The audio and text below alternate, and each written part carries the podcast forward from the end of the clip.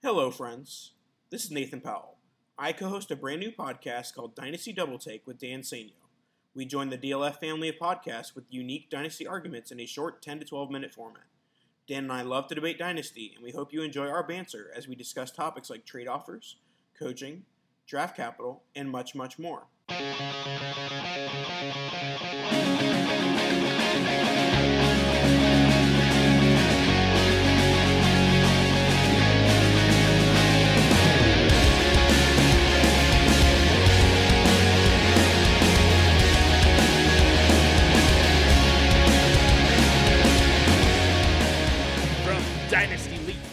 DynastyLeagueFootball.com and the DLF family of podcasts. That's James the Brain. Hey, John, what do you call a nun sleepwalking? Oh, is this a dad joke? Please don't. Why are A you serious Roman right now? Catholic. A Roman Catholic. We're you stole my bit. That's Travis the Beard. He stole my bit. what do we what do we do now? Where do we go from here? How do we start this podcast? I don't now? even. We, Chaos not anything. ensues. just got Professor Chaos we strikes just again. got thrown into total chaos here. Uh, I am John, rookie draft dodger Hogue, and this is the Super Flex Super Show. Back to the rookies because it's rookie draft time in all your dynasty leagues. We're going to talk some Superflex rookie drafts. We're just going to talk rookie drafts in general. And uh, Travis, tell us a little bit more about what we've got going on um, if you've uh, recovered from what just happened. for the record, I had a fantastic dad joke lined up, and nobody gets to hear it now because we can't have nice things, James. That's why. Uh, next next week. I can't it's coming stop. next week. so so yeah so basically on this one i we're gonna go through we're gonna use kind of the rookie drafts that we've all done uh, real life rookie drafts and and none of this mock bs uh, we're gonna use some of this live fire experience that that we've had for this year in these rookie drafts superflex rookie drafts and just highlight kind of some overarching strategies as well as uh, players we're targeting throughout different areas of the draft um, players were avoiding um, trade out, trade in, trade up, trade down type of stuff. So, uh, yeah, I'm excited. Let's let's get it going. I think, um, John, if it's okay, I'm going to start with you on the 1st Let's question, sir. Bring it. So I figured we'd all start. Yeah, let's all start with the one player that we've all ended up with the most shares of throughout all of our rookie drafts so far. Yeah. Okay. So I actually have two of them, and th- this is gonna surpri- going to surprise some people uh, for some reason, but they're both running backs.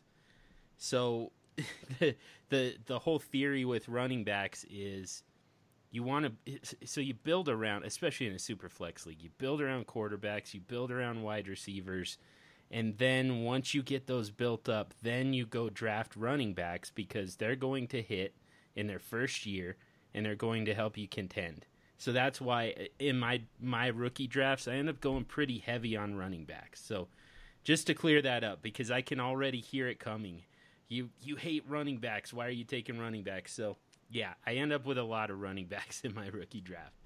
So I'm going to start with Rashad Penny.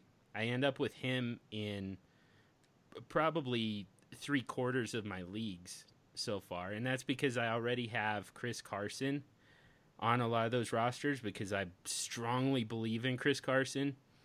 So, you know, handcuffing him with Rashad Penny ensures that I've got, you know, the, the lead back in Seattle. I believe it's going to be one of those two, and I think that more likely than not, it's probably a two-headed monster between the two.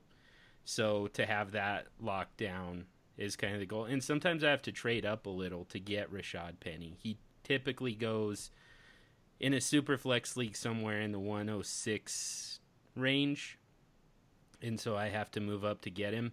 Um, but I'm willing to do that just to make sure that I've got that backfield locked up.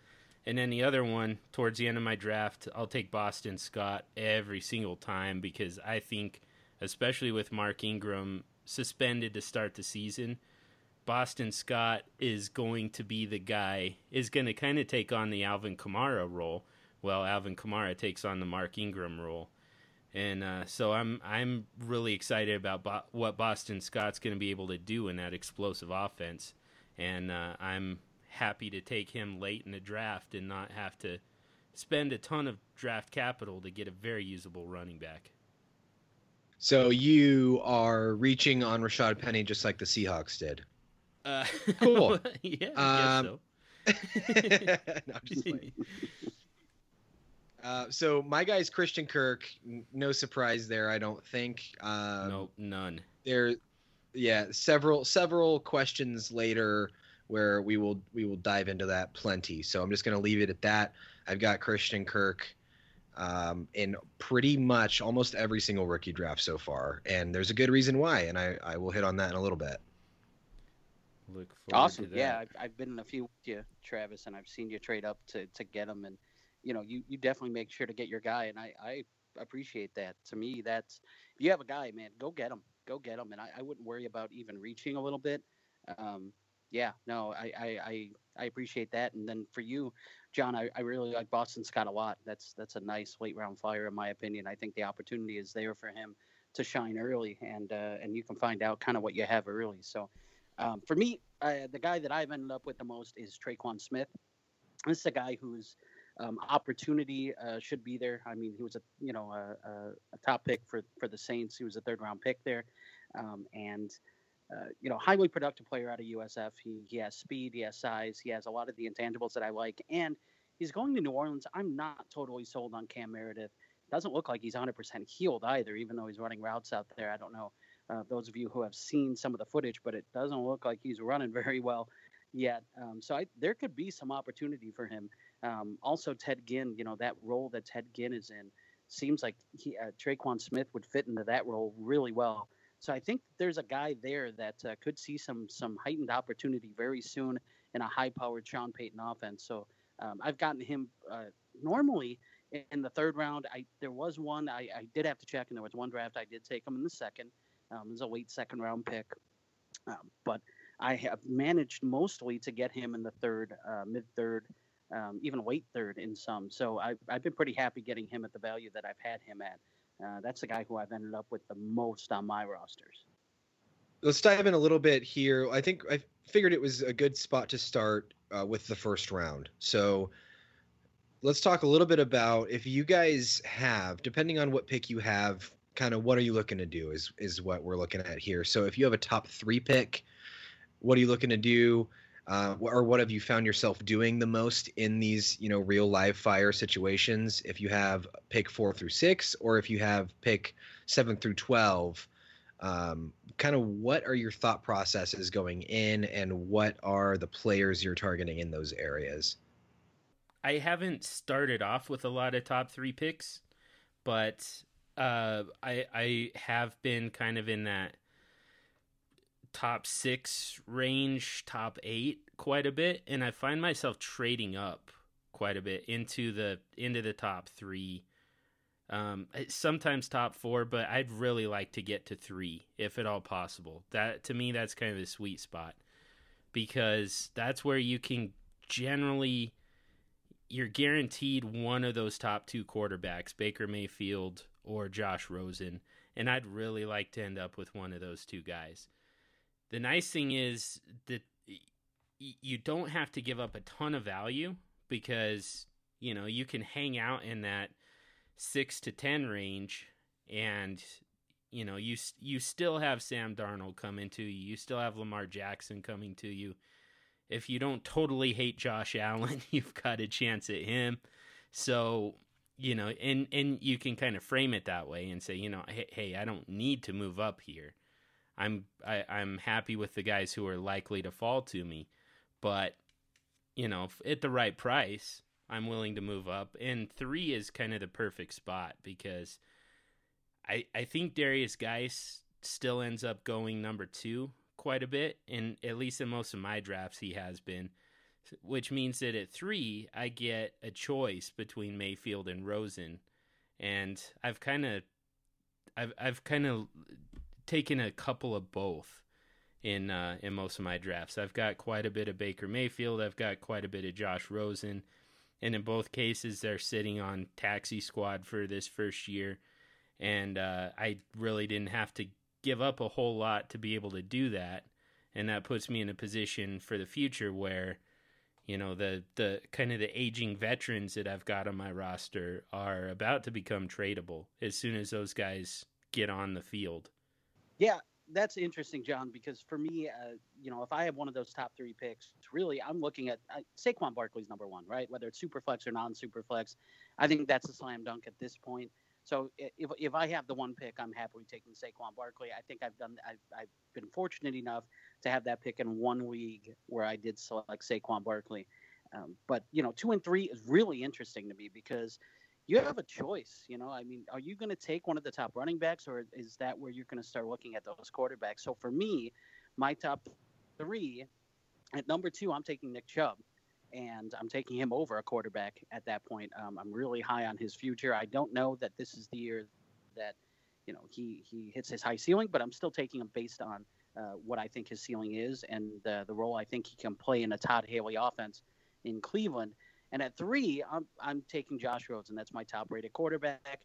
Obviously, I'm very outspoken with my Baker Mayfield ranking, but uh, I have been on Josh Rosen bandwagon since before the draft. I've been, been an advocate of him being the best quarterback in this draft, and that hasn't changed. I love his landing spot. If anything, uh, it's it's gone even further in that in that regard. Um, if I'm sitting at that four to six range, I'm really looking probably for a, I, am probably out of my league here because Baker Mayfield's not falling there, but I would have Baker Mayfield somewhere in there. And I would also be looking at the running backs again. I'd be looking at guys like Ronald Jones, um, who I'm very high on, and Darius Guice. Um, I, I, would probably say that after Josh Rosen, I'm probably taking Guice at four, which again, I mean, uh, Guice and Baker Mayfield, four and five five are normally not there. So I'm probably looking at my sixth uh, best prospect if if the uh, the other guys are gone, um, you know, in the top five, and I'm at six, which would be Ronald Jones. And then, uh, you know, the the rest of the draft is really interesting. That's when yeah, I I would start looking at some receivers like Calvin Ridley and DJ Moore. Um, Courtland Sutton to me is a little further down just because of landing spot and potential opportunity soon. I think you may have to wait a little bit longer to see that uh, return on investment. Whereas with guys like DJ Moore and Calvin Ridley at the wide receiver position, I think you can get that. Um, you can see kind of what you're what you're getting, what you bought a lot sooner, and kind of evaluate that and know what you have a little bit more, um, a little bit sooner than you'll be able to with Courtland Sutton. So that's kind of what I'm doing. And if I am in the there's a yeah, I guess we'll kind of get into the tier cuts a little bit later here. Um, but I do think it's important to tier your players and have those tier cuts. I think there's very significant tiers in this year's draft. So um, that's all I'll say with that. But uh, Travis, where where are you at here? What uh, what are you doing on Superflex and non Superflex in, in the first round? So basically, I broke it down to if you've got a top three. I mean, everyone knows Saquon's 101. I didn't even write his name down a single time in in my entire notes that I made for for this podcast. He's 101 every time. But so if I've got a top three, it's really 102 or 103, and I'm picking Mayfield or Chubb every time. Um, it, well, no, I'll take Guice too. So let me rephrase. It depends on who goes. If I've got 103, it depends on who goes 102. Um, if I if Guice goes 102, I've got quite the decision to make uh, between Mayfield and Chubb. Uh, I've gone both ways, honestly, and it just honestly comes down to uh, roster construction at that point because I, I value those guys pretty similarly. If I've got four through six, most of the time I'll get Chubb at four. Um, if it's you know Barkley, Guice, and then a quarterback, Chubb is sometimes there most of the time. I think uh, at four. So I'm if four four through six range, I'm looking at Chubb, Rosen, um, or I'm looking to trade back honestly because I like some of these guys in the second half of the rookie draft. Uh, so in Superflex, set if I've got a seven 107 through 112 pick, um, it's usually best player available for me, and that really boils down to I'm targeting either Freeman, Sam Darnold, or uh, on Johnson or Christian Kirk, and that is a pretty easy segue into our next topic here because Christian Kirk, in my opinion, is the absolute end of a tier. Uh, and that usually comes around for for me around the 204 pick honestly because there's a lot of other players that get thrown in there that I'm not really interested in. Um, so let's move on to that. So we're going to talk about where where you guys think there's a teardrop, uh, and have you been trying to trade into that top tier? Eh, so for me, it's really there's a teardrop from one to two, obviously, from 101 to 102. There's a teardrop from 105 to 106, kind of like I mentioned before. So I'm counting that as Saquon Barkley, Darius Guice, Baker Mayfield, Nick Chubb, Josh Rosen as the the top five picks. My 106 would be probably Royce Freeman, but I know I don't have to get him that early.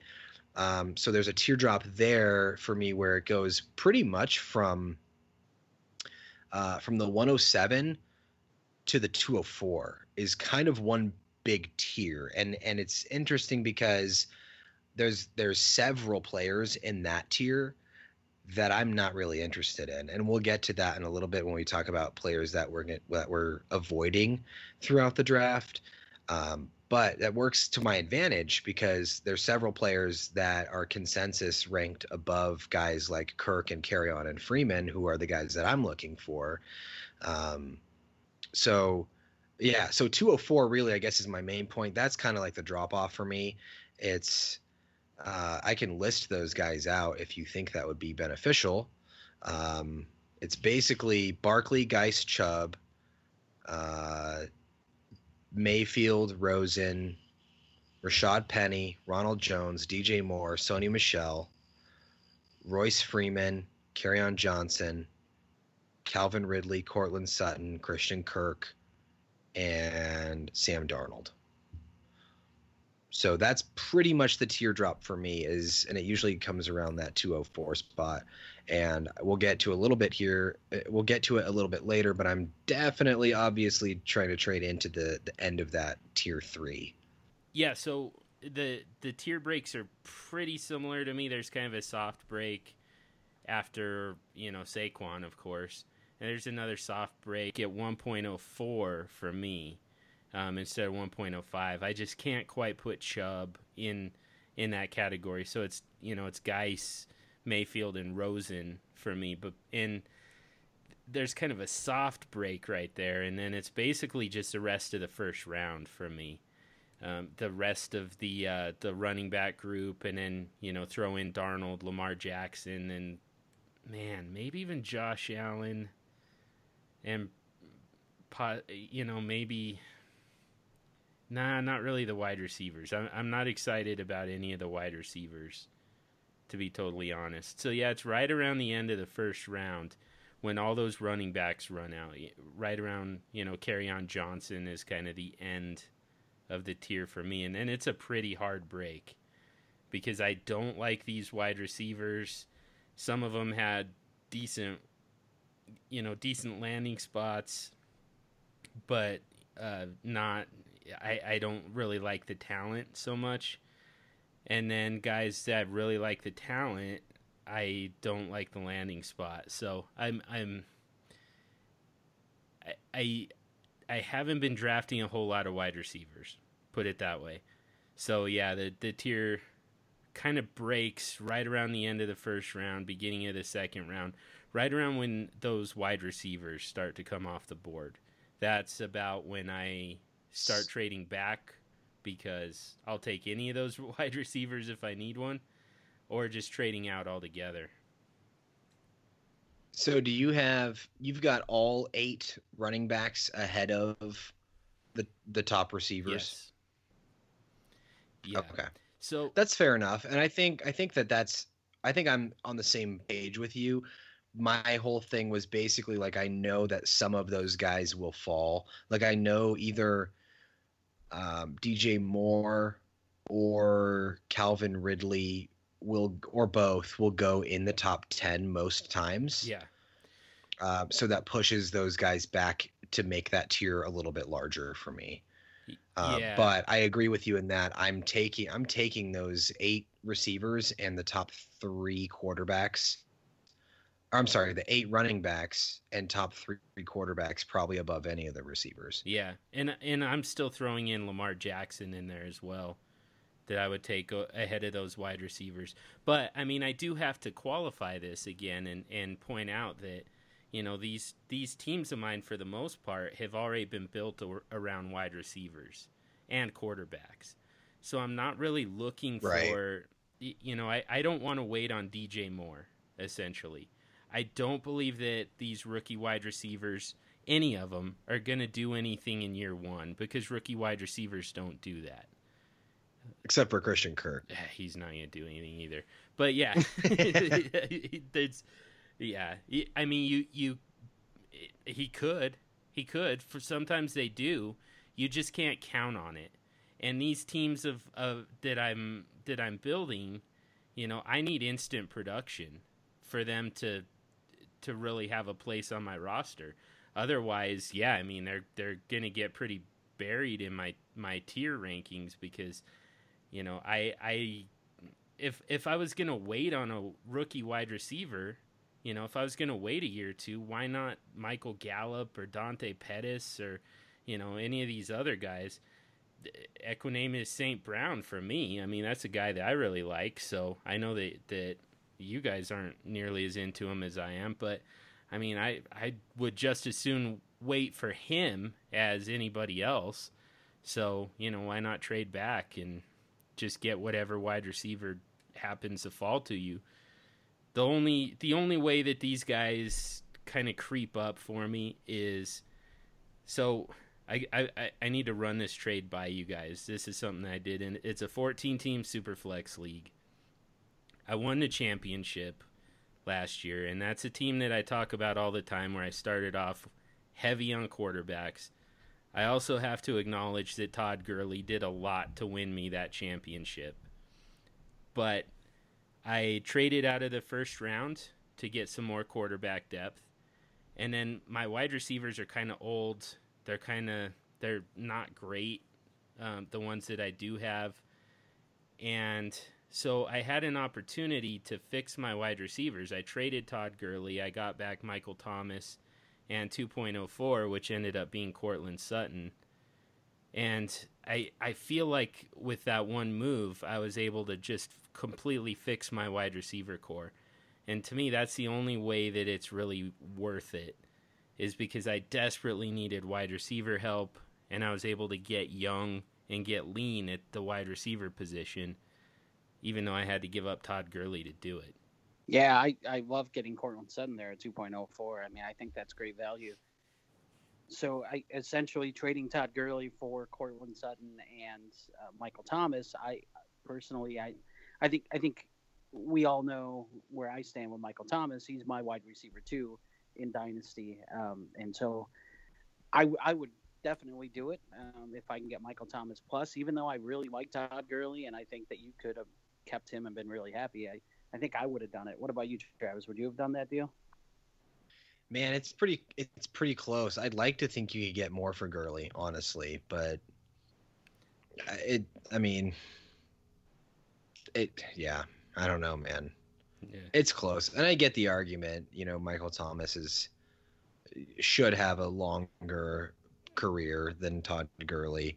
I don't know. I mean, I'm not as high on Thomas as you are, James, and I'm higher on Gurley than you are, John. So it's kind of a weird spot for me. Yeah. Um, but yeah, James, did you have any thoughts on the general tier breaks as far as the first round or or you know early second? Yeah, I kind of did mine a little differently. I did mine positionally, and the reason why I did did mine this way is because a lot of times I'll go into a rookie draft and I'll I'll have kind of a position pegged out, either a position of strength for that that draft, or a position that I really want to look to either get younger at or improve on during the draft. So, to me, I did it positionally, and for me, uh, there's there's a top four quarterbacks, um, and it's in this order for me. It is Josh Rosen, Baker Mayfield, Lamar Jackson, and Sam Darnold.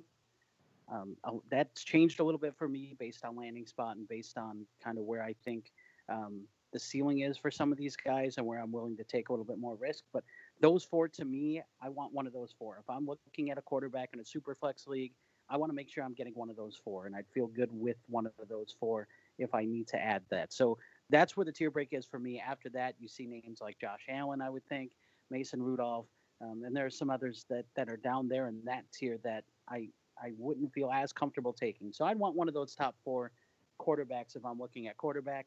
The running backs, it's it's a clear top eight in my opinion, and the top eight. Uh, my order is obviously Saquon Barkley is one, Nick Chubb is two, Darius Guice is three, Ronald Jones is four, Sony Michel is five, um, and uh, at six is interesting because I have. Uh, hold on, hold on. Royce Freeman. No, no, no. Yeah. Yes, it is. Okay, so let me start that over. No, no, no. Go ahead. It's Royce Freeman. so at six, I have Royce Freeman. Yes. At, at seven, how how, how at much? Seven, I have Rashad Penny, and at eight, I have on Johnson. Yes, I have Royce Freeman at at. Five. How much did it hurt to admit that? I, or at, at yeah, at six actually. Can can I go back? Can I just go back and put him at eight, just so that way I don't have to hear Travis make me acknowledge the fact that I I acknowledge Royce Freeman. No, I his landing spot is great. It really is, and I I can't deny that. Mm-hmm. I I think he uh, he may have opportunity, but I want one of those top eight. After that, I think there's a big drop off. I mean, to me, that next it's back huge. is probably it's massive. Kalen. Yeah, yeah it's a huge. It, it is. If, if, if I need a running back or I want a running back, and I think that's the most talented position in this draft, I want one of those top eight. I want to make sure I get one of those top eight if I need a running back or I want to get a running back in this draft. So, to me, that's that. There's a big tier break there. Uh, for so wide receiver, I think that, so mm-hmm. I'm sorry to cut you off there, James. No, you're good. I think that's a good, like, solid point though that we need to make is we all agree that there's top eight running backs and then the top few quarterbacks and we we would all take the quarterbacks and all eight running backs above the receivers is that correct james are you on board with that as well no i, I don't know that i am I, I guess it really depends to me it's on team build and i i don't think i would i there are guys first off i wouldn't take those uh, i'd probably take maybe two of the quarterbacks over my top receiver i'd probably take five running backs over my top receiver. Um, and I wouldn't take any tight end. So I don't think I would. I have a clear break at wide receiver, but I, I don't think I would do that. I think. Um, so who's your who's your wide receiver one? Because it lo- sounds like you're you're pegging him in right around the 108. Yeah, and that for me is DJ Moore, and I know that uh, Travis, you and I are a little bit different because we have different feelings on Cam Newton. And to me, I, I really like DJ Moore's landing spot. I feel like the opportunity is there for him to catch a lot of passes, and I, I like his I, I like his overall role, what what it should be in that offense. I feel like he should see a lot of passes in a PPR league. I think he's going to to put up some good numbers. So I, I have him there. Uh, my my second wide receiver is Calvin Ridley because I have a clear four here. Um, is is Calvin Ridley? I would say Calvin Ridley is my second wide receiver. Uh, my third wide receiver would be Courtland Sutton. Um, he would be in that top tier. And then my last wide receiver in that top tier is Christian Kirk. Um, I would have him in that top tier as well. I love his. Man, you got him. You got him way down there. I, I, would put him. I, I'd put him a little bit behind some of the other guys. He and Courtland Sutton are very close for me. I've seen him go much higher than Sutton though, so that's why I don't own a lot of Kirk. Is because I think I'd rather have Sutton, but boy, it's close with them. I mean, they're neck and neck to me. So, um, but yeah, I honestly think this might be the first time I've ever verbalized it. I think Christian Kirk is my wide receiver one in this class. Oh, you wow, that's such a okay. take.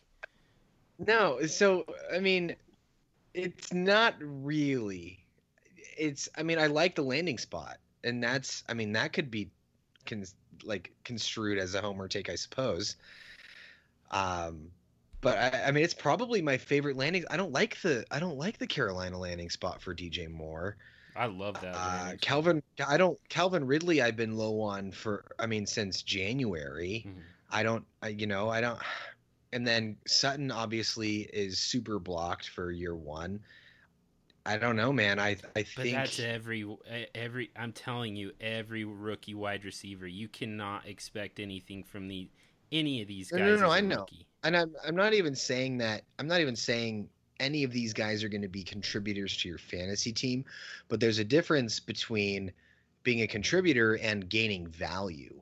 And that's what I'm looking for in year 1 is for a guy to get enough work to flash and and gain value as opposed to like Courtland Sutton, I strongly believe he's going to lose value. Oh, oh, in I mean in as far as like a consensus value because even fantasy players, even dynasty players have a short-term memory and if this guy comes out and has 20 catches like he's to he's to lose value. That's just the way it is. Uh, up until the point where Denver gets rid of Demaryius Thomas and or Emmanuel Sanders, then obviously he'll get a spike in value, but that, I my whole thing is like there there needs to be enough in year one to where the guy has enough opportunity to flash and show like okay like this guy's gonna be something you know? And then that's enough in the in the dynasty community for that asset to gain value. And i think christian kirk is in an opportunity to do that. Dj moore could be. Um, Calvin Ridley probably could have a decent year, but I think I think the general consensus is he's kind of a, a an NFL wide receiver too, and Julio's not going anywhere. And then I'll be I'll go back to Courtland Sutton. I mean he's blocked, so aside from injury, I don't think Courtland Sutton is going to gain value. So I mean that's where that's where I'm going to put my that's where I'm going to put my my poker chips, and I know it's probably a hot take. You guys probably don't agree with it, but No. and, and I, I did say like Kirk, Christian Kirk ends that tier for me, Mhm. but he doesn't he doesn't really. He ends that tier for me because he's usually one of the last guys taken in that tier, but I would take him above Ridley and Moore and Sutton. Right. Wow. Okay, that's interesting. I, I, I'll tell you what. I was not high. I think you know this, Travis. I was not high in Christian Kirk pre-draft. I wasn't. He would not have been in my top tier. I, I don't know if he would have been in my second tier, but his landing spot moved him up that much for me. So I could see if you were already high on him and then you really, uh, you know, that landing spot really crushed it for you and put him as your wide receiver one. I could see that. I really could um, because I, I feel like he is in a good position to grow with a quarterback that's in the same class. They're going to go through a lot of the same learning curves. The fact that they can grow together, I think they can build some chemistry. Larry Fitzgerald's an excellent receiver to learn from. If Christian Kirk can do all the right things, I think he's in an excellent position. So yeah, I mean, I, I'm really high on him too, and uh, and I can understand him being your wide receiver one. If he was your wide receiver three or four pre-draft, I could see that. I, I could see him making that jump. I didn't for me, but I could see where he would uh, for you.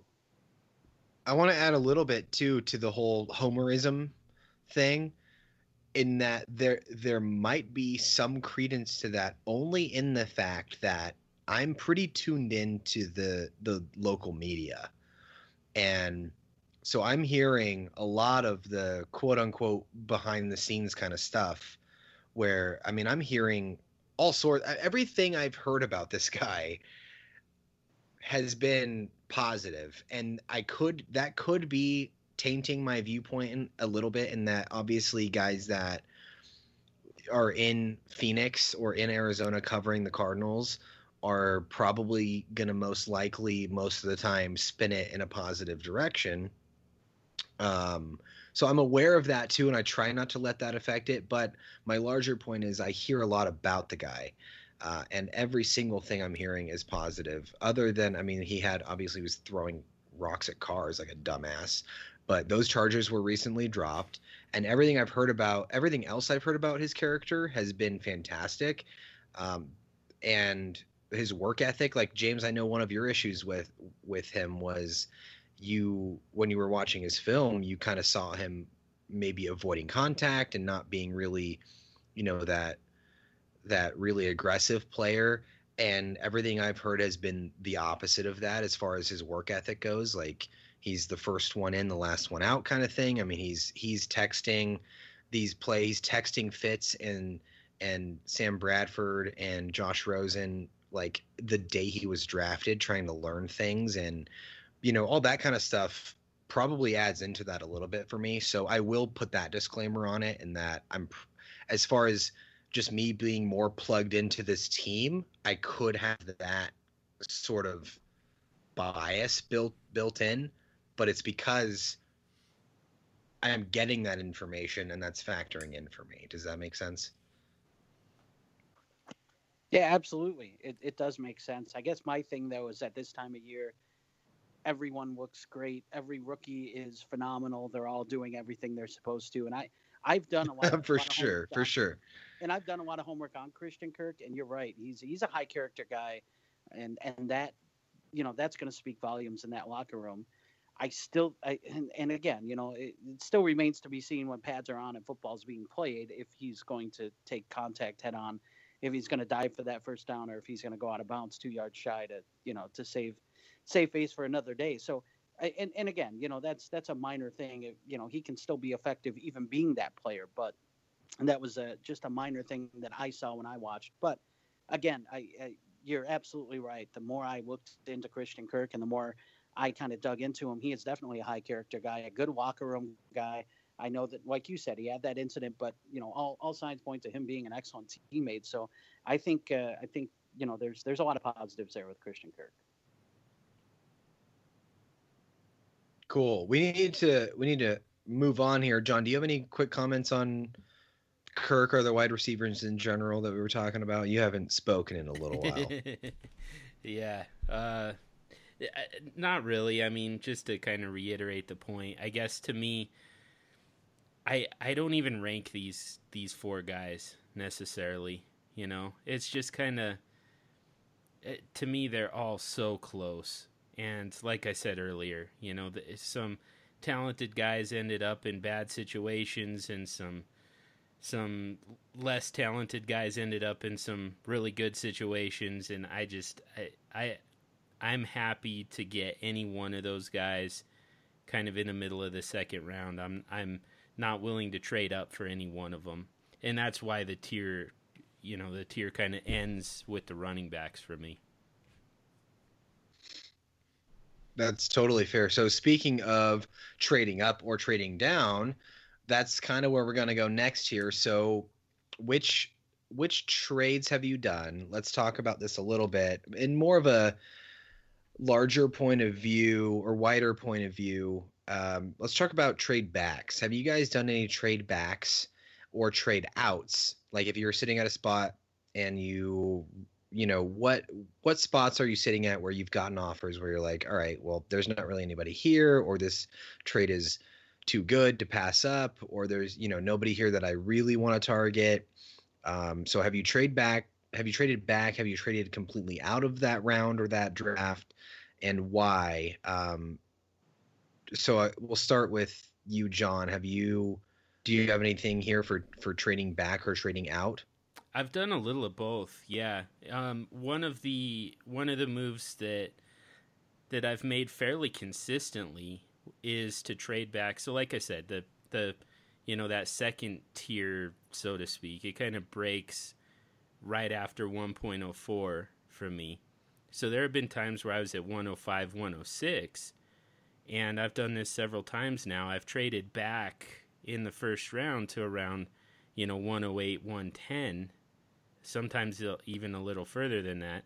And you can get, you know, an, an extra second round pick. Sometimes you can get a 2019 first on top of the, you know, the just to move back, you know, four spots. And it's so totally worth it because, you know, when you're when you're sitting at 106, all of those guys look so so similar to me. And, you know, in fact, these running backs kind of come down to roster construction a little bit.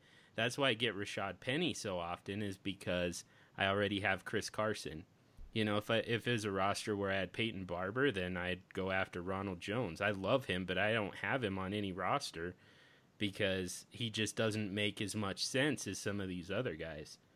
And, you know, same thing with Royce Freeman. I end up with him in a few leagues because I've got De'Angelo Henderson and Devontae Booker already on roster. So that's kind of the strategy that I like to employ. And then you know, watching Sam Darnold falling into the late first round, um, you know, you can you can trade back, add a little bit of draft capital, and then still get Darnold in a super flex league, which is crazy to me.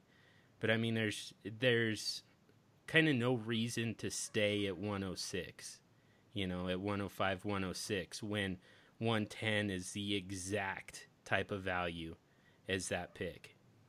Yeah, that makes a lot of sense to me, John. I I haven't traded back as much, but early on when I had some of the early rookie drafts that I was doing, um, I I wasn't trading down, I was trading out uh, in a lot of first rounds. And normally I had mid to late firsts in these drafts, and I, I was trading out, and I was getting offers that I really liked. Like I one offer I got Trey Burton and a 2019 first for my uh, 2018 first, which was like the one seven I think um, and and in a wow. super league, yeah, and I, I was I was ecstatic to get that. Uh, I, there's been several other offers that I've received. A lot of it is I, I want a 2019 first plus, and that's what I've been doing. So next year, I, I've got a lot of teams that are that are loaded on first round draft picks. As a matter of fact, I think you and I, Travis, are in one where I have it's a 16 team league, uh, super flex league, and I, I think I have three first round picks already in that one just by trading out of my second round picks in that thing. So that's what I'm saying is I, I think I've been blown away by some of one one of those was one of those was from me. I think it was for Christian Kirk too, wasn't it? I think it was. We'll get uh, we'll get to that in a little bit. yeah, yeah. So I, I that's what I've been doing. I honestly, especially early on, I was doing that just because, really, I John, you said it. There was a lot of players that I was very high on that ended up in poor landing spots, and then a lot of the players I wasn't very high on ended up in great landing spots. And it took me a little bit to kind of readjust my rankings and really kind of dig into my feelings and say, okay, you know, do I think that this player who I didn't, you know, wasn't as high on as everyone else can succeed in this role when he's here? And instead of trying to to make that pick, I was just trading out to next year and hoping that, you know, um, that I'll be able to have a better read on that rookie class when I have to make those picks. Not to mention the fact that John, you and I, being able to look ahead a little bit, you and I kind of build a little differently. I don't build around receivers normally. Normally it's quarterbacks and then running backs for me. So my receivers normally have a lot of depth, but they don't have a ton of top end talent. So with receivers, I'll have five, six, seven options that I can start every week, but I don't have that top guy. I've got you know two number two number twos and a number three and two number fours, and you know, I you know, no true number one. Well, next year I know that the receivers coming out are supposed to be really good. So I, if I can get two or three picks and I can take two or three, you know, chances on a receiver, that's really going to help me. That that kind of helped make my decision in a lot of those. So yeah, a lot of them I haven't traded back as much as John has, but I've traded out, and that's kind of what I've been getting in return is a lot of future picks plus uh, either a, a current asset that I can add to my roster, which is what I like to do. Or if not, you know, I'm I'm trading down to a mid second and adding a first next year, you know, for a late first this year, something like that. Uh, what about you, Travis? Have you had any luck doing anything like that, trading trading down or trading out? Yeah, yeah, I love it, man. That's I I mean, so it, it, obviously depends team to team. Like I love the idea of what you're talking about of trading out or trading back and getting a 19 for like a future first because I mean that that's really the one time you're going to get a steep discount on the future firsts is during your current rookie draft. You know, so I, I like that idea. I also think there's situations in where I'm willing to give up a future first, and we'll we'll hit on that in a minute. But yeah, so mainly for me, like one instance, I was at the clock at, I was on the clock at 107, and at that point we had so we had Rojo, Penny, Moore, Darnold, Jackson, Kerryon, and Freeman were all available, and I was obviously targeting Royce Freeman in that area. I didn't really need to go quarterback in this draft. Um, and I knew I knew that Royce Freeman wasn't going to go at 107. So I traded back, and the only the only real trade offer I could find was the 108, which is only one spot, but I managed to pick up a 19 third, which isn't a whole lot, but I moved from 107 to 108 and got a, a 19 third for it, and I still got Royce Freeman. So that's really like my favorite type of trade is, you know, I got Royce Freeman for free. I mean, I got that. Well, no, I got the 2019 third for free, and I still got the guy I wanted. Um, the so another example of trading out really was I had the 312 in a league, and I traded it for a 2019 second just straight up the 312 for a 2019 second. And I think that's kind of the same thing you're talking about. And that's really where you can take advantage of those situations. You know, if you've got a, if you don't really have any target players in that, in that area, uh, and, you know, you're not going to get an immediate contributor entry anyway, most likely in, at the 312. So you can turn that into a second round pick, which obviously could be the 212 or it could be the 201, 204 or something like that. So I like that idea. Um, so yeah, I, I love the idea of you know if you are in an area of the draft where your guys are gone, uh, you don't really love anyone that's available. Absolutely, you throw that out there and you look to move back and and gain some future assets. Um, let's move on to the same question, but with trading up. Have you guys traded up in any drafts? Um, and if so, who for?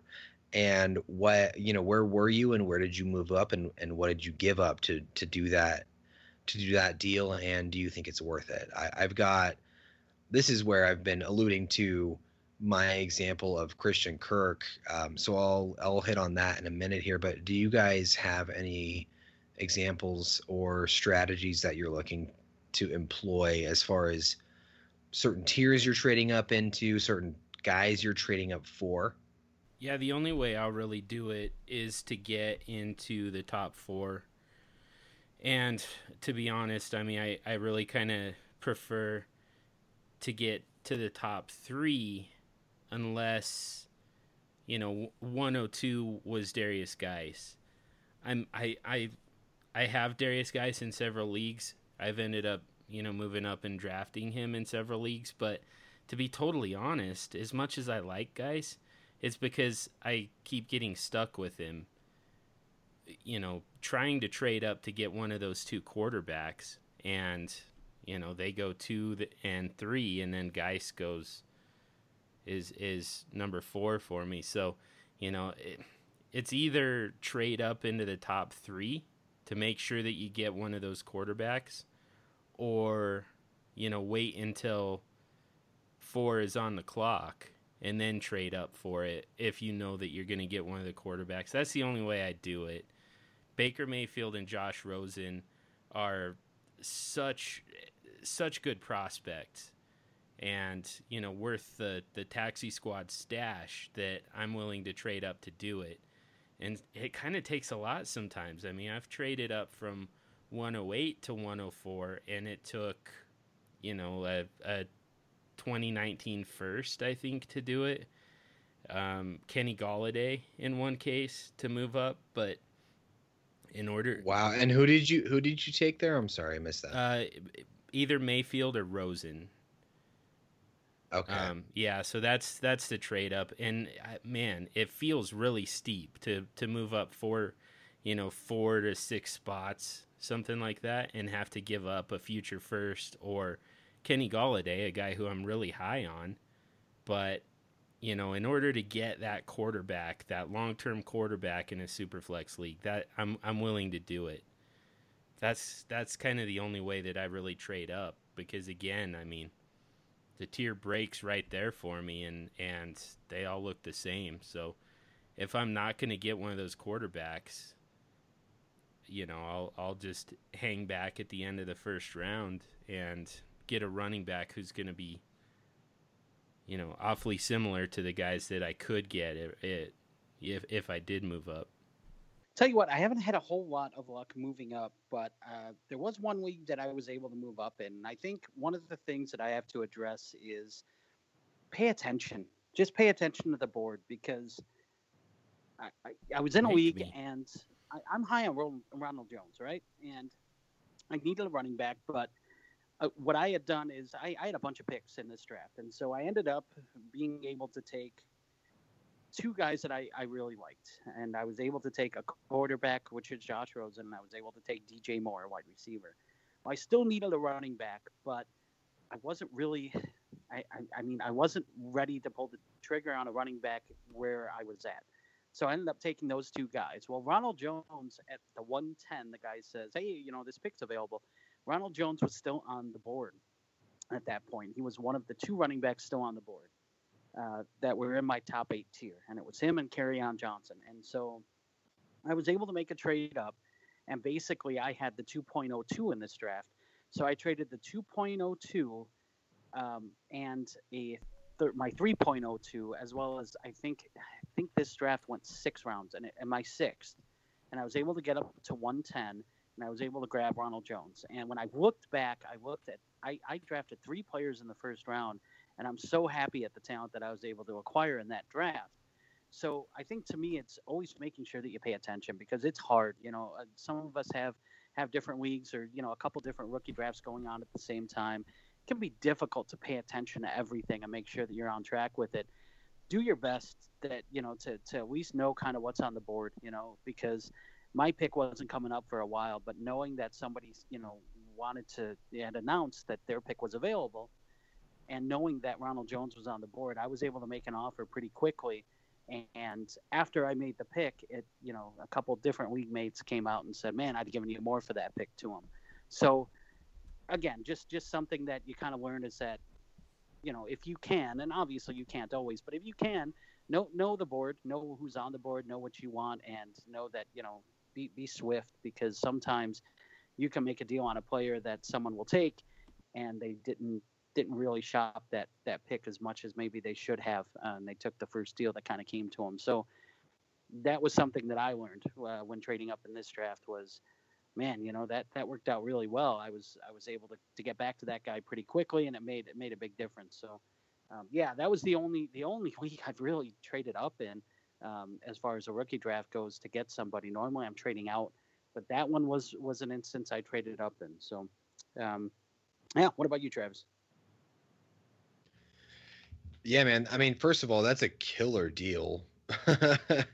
you got the you gave up the 202 and a third and a sixth for the 110. I mean, that's that's pretty solid. Um, so this is where we we talk about my Christian Kirk love a little bit more. Um, we don't have to dwell on it here. Yeah. So as far as trading up, really, so essentially, I have I have given up in in three different rookie drafts. I have given up a 2019 first, essentially for Christian Kirk. Um, wow. I didn't have a pick. Yeah, I didn't have a pick in the zone in which he was falling. Um, but that's another kind of key for me is I, I feel like he was falling. So I don't think he really um I I guess I I I, I feel like he was falling in, in every one of these situations.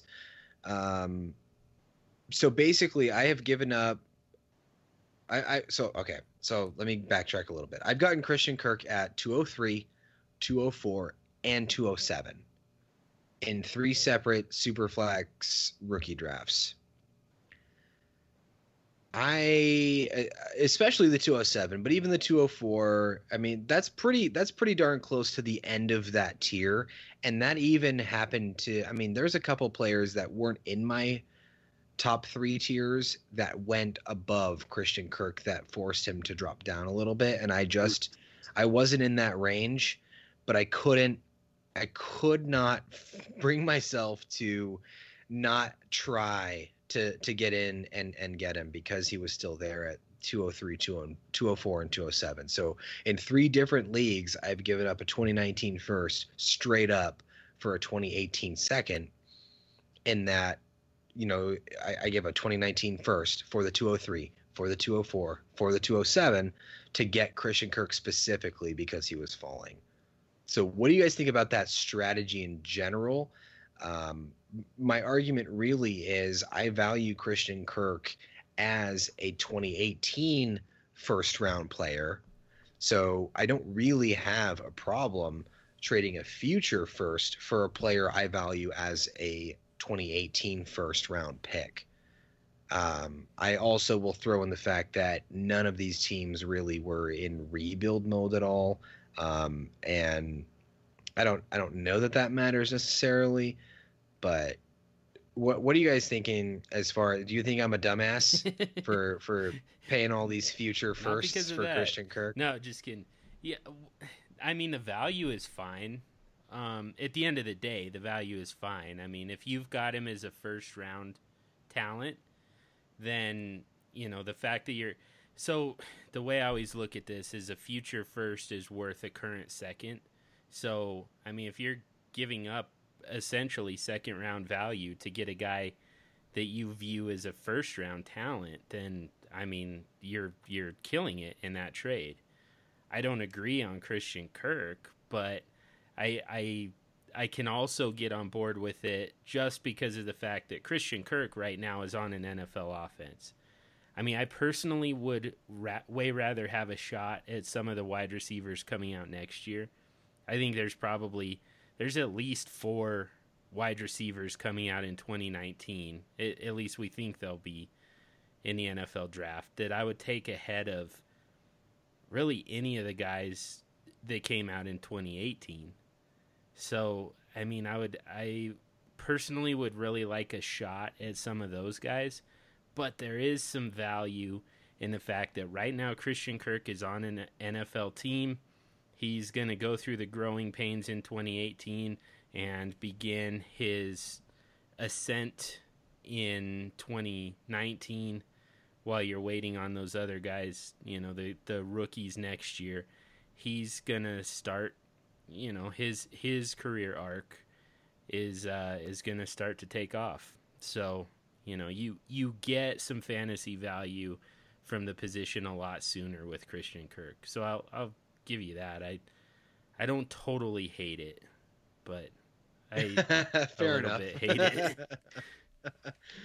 James, am I a dumbass?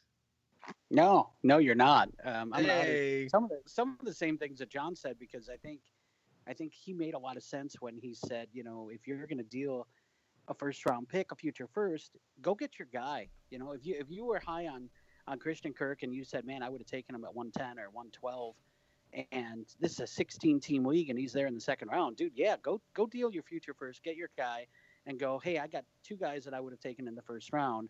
Yeah, it cost me a first next year, but I, you know, it cost me a first this year and a first next year to get two guys that I had first round values on. So I mean, you can walk around feeling good about it, right? So absolutely, I don't I don't think that that you know you're a dumbass at all. I think that that's that's the move that you make. If you're sold on a guy, man, you go get him, go get him. And I, you know, the, the overpay thing. And I real quick, I just want to address on it. I I hate hearing overpay because yeah, there is overpay when you don't understand the value of a player and you you know, you say, okay, well, I value this guy way higher than someone else, so I'm gonna, you know, for instance, I'm gonna start up draft, and I love Michael Crabtree. I think he's gonna have a great year. I'm gonna take him in the third round. Well, that's ridiculous because no matter how much you love Michael Crabtree, you can get him in the seventh round and still, you know, make you you still had him by two rounds. You know, so that's just it. You, you have to understand the value. But when it comes to rookies, nobody knows how to value these guys. They haven't played a game or a snap in the NFL yet. We're, we're, it's our best guess, you know. So if you're high on a guy, go get him. In my opinion, especially in these rookie drafts, don't you know? I mean, if you could trade down and you you know you're pretty positive you can get a guy, great. You know, do that. But if if you think that there's there's an inkling of a doubt that if you take a trade, you're going to get the guy that you really want and that you have targeted, don't trade. Just take the guy and don't feel bad about you know if if you know other people didn't have him slotted that highly you know, if, if you want that guy, make sure to go get him, especially in these rookie drafts, because like I said, there's no one knows. You know, no one no one knew Kareem Hunt was going to be you know lead the lead the league in rushing his rookie year. You know, I mean, no one knew that. You know, so that's just it. Is you know, take take your guy, take your, your swing. So I, I like it, Travis. I'm, I I really do. Yeah. You you had a guy, you valued him, you you paid for it. Yeah, and and just to kind of add to that a little bit. I mean, as much as I say I I really want to be in on the 2019 first rounds because of the wide receivers coming out, you still have a year to get back there. So, you know, that's that's why that first round pick in 2019 has essentially second round value because it's got a a long way to go to mature, you know. So, and you've got plenty of time to get that back. So, yeah, I uh, uh that that I guess that helps as well. I'm I'm not I'm not quite as high on future draft picks as a lot of people are, and that that's kind of the point that I always try to make is you got plenty of time, man, to to trade back into that first round. So we're kind of up against the clock here, but we've really gotten into we've kind of crafted some draft strategies, but we haven't talked a whole lot about some specific names. So let's get through this real quick just before uh, before we get out of here. Let's just go over some specific names, some guys that you're targeting and some guys that you're avoiding. And let's start with you, Travis, and we'll just go. We we really want to know some guys that you're targeting, kind of in the mid to late first round, and guys you're avoiding altogether in the first round. And let's start there. All right, so late first round, no surprise, it's Royce Freeman and Kerryon Johnson for me. Um, guys, I am avoiding in the first round, pretty much Ronald Jones. Uh, for the sake of time, we'll leave it at, at Rojo. Not, I'm not drafting Rojo. yeah, for me, uh, guys that I'm I'm looking to acquire in a super flex, I want Lamar Jackson at the end of the first round. So that's a guy that I'm really looking at and pegging as a guy that I want and I'm targeting. Guy I'm avoiding is Rashad Penny. Uh, sorry, John. I know that you got a bunch of shares of him, but that's a guy that I wasn't high in pre-draft. I don't love his landing spot, even though there's a lot of draft capital there. I'm not willing to pay a first for him. What about you, John?